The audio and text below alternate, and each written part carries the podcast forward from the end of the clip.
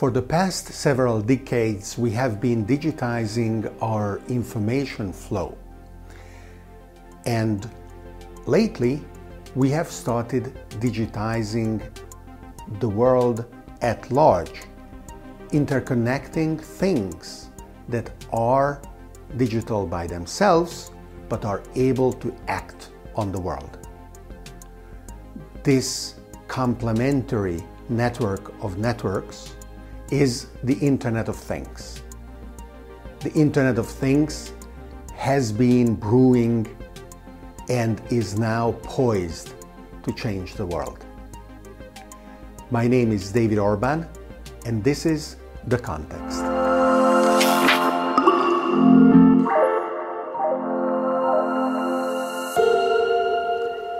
When you have an object that can calculate, it knows its position, has memory, it can communicate. My friend Bruce Sterling calls it a spime.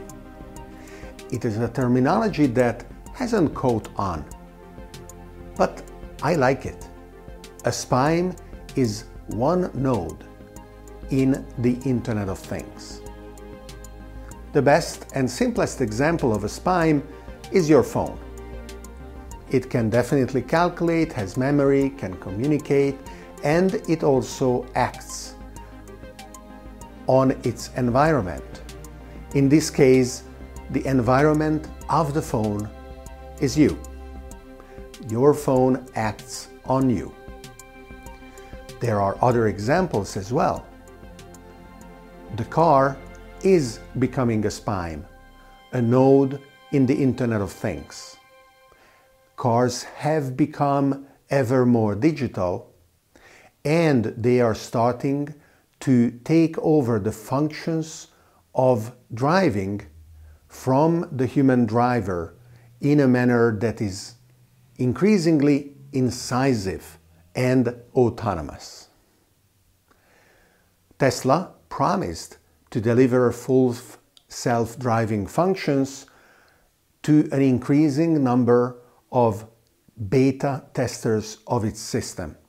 And soon it will have incontrovertible numbers to show the superiority of this autonomous driving car to human drivers in avoiding accidents.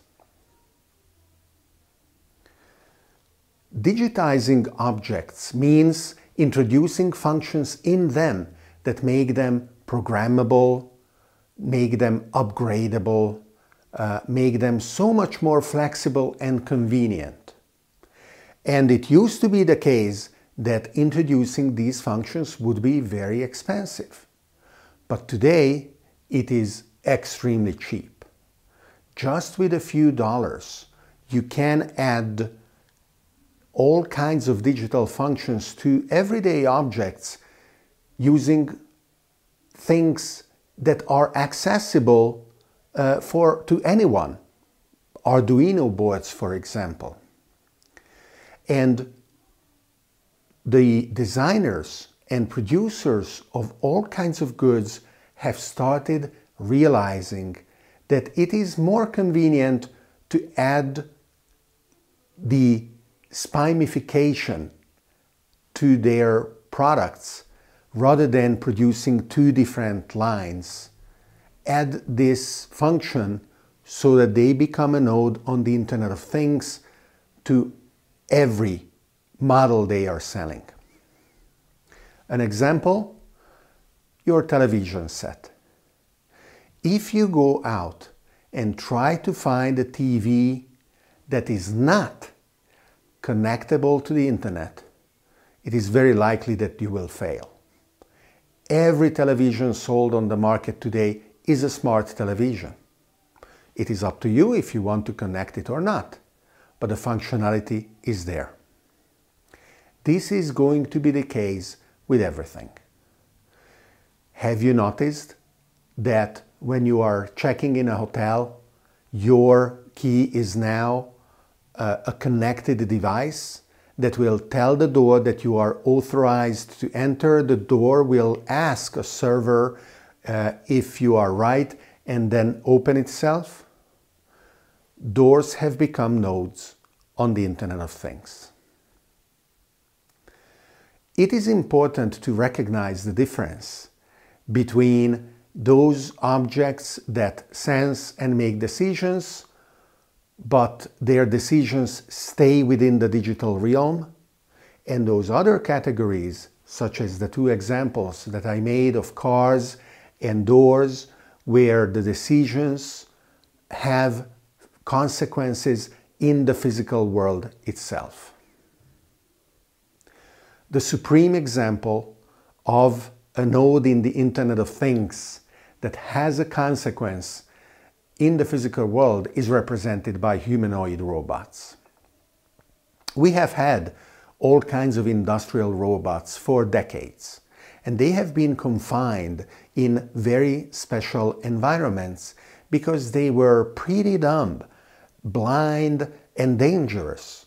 Uh, they would not recognize if there was a human around, and there have been fatal accidents uh, when uh, their pre-defined movement uh, collided with a human.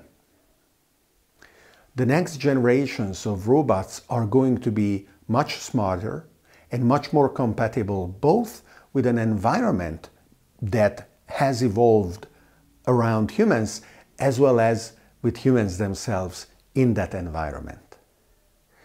The announcement by Tesla of their uh, Tesla bot, the humanoid robot that they are supposed to be building and releasing uh, in the coming years, uh, is the most uh, visible and recent example.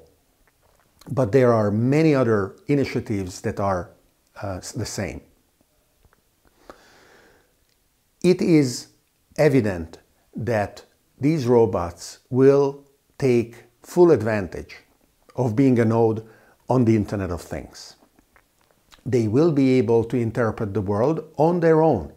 If they are disconnected uh, from the network, they will not freeze.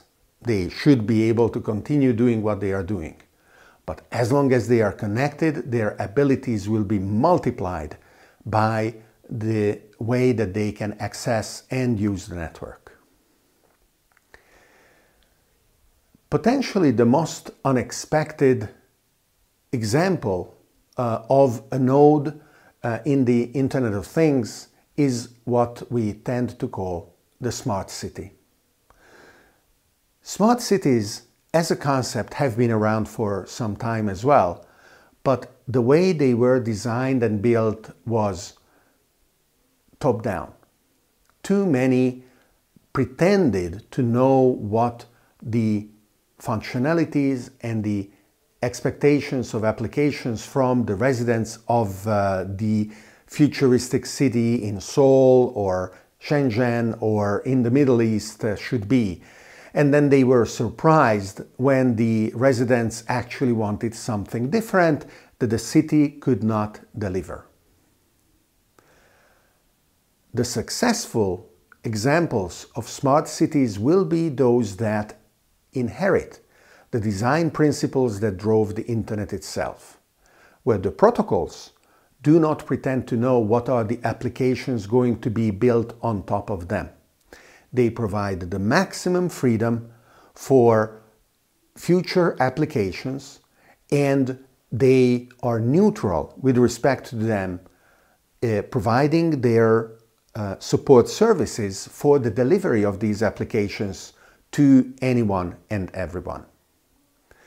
These kinds of neutral protocols are going to be needed interoperably and a new generation of designers and developers and app stores uh, are going to be born so that the smart cities on the Internet of Things of the future are flexible and rich uh, in providing advantages, value to the residents.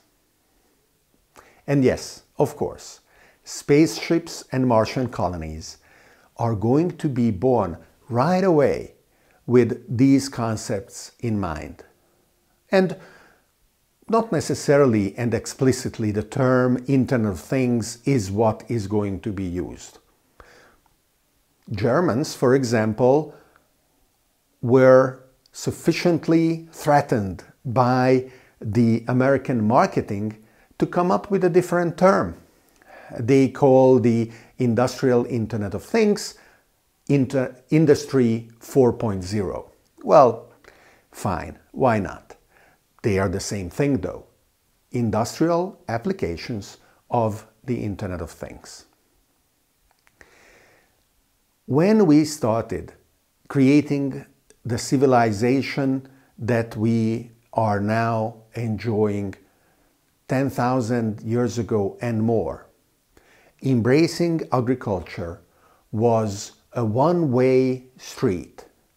We increased the number of people that a given area of territory could support, but at the same time, we became dependent on a set of practices that on the individual level were measurably harmful. We became shorter as a consequence of the lifestyle that we adopted, and for a long set of millennia, the calories per head available were less than those uh, at hunter gatherer societies. Today, we are climbing out uh, of the shadow of that decision. And we are able to delegate an increasing number of dangerous, repetitive, or boring jobs uh, to our machines. The Internet of Things is going to continue delivering the advantage of this trajectory it is going to make us human again. I actually spoke about this uh, at uh, a conference, I think 12 years ago. You should be able to find that uh, conference talk with this title, The Internet of Things Will Make Us Human Again, if you search online. I also finished uh, recording a, a, new course that is part of the Jolting Technologies courses about the Internet of Things. You can check it out on jolting.co. The jolting technologies are those that are characterized by an increasing rate of acceleration in their development and deployment, changing the world in a manner that is even harder to characterize, recognize, and leverage than before. If you like the episode of the context that you just watched or listened to, you can become a fan, a supporter, a sponsor, or a benefactor on patreon.com slash David Orban. Thank you.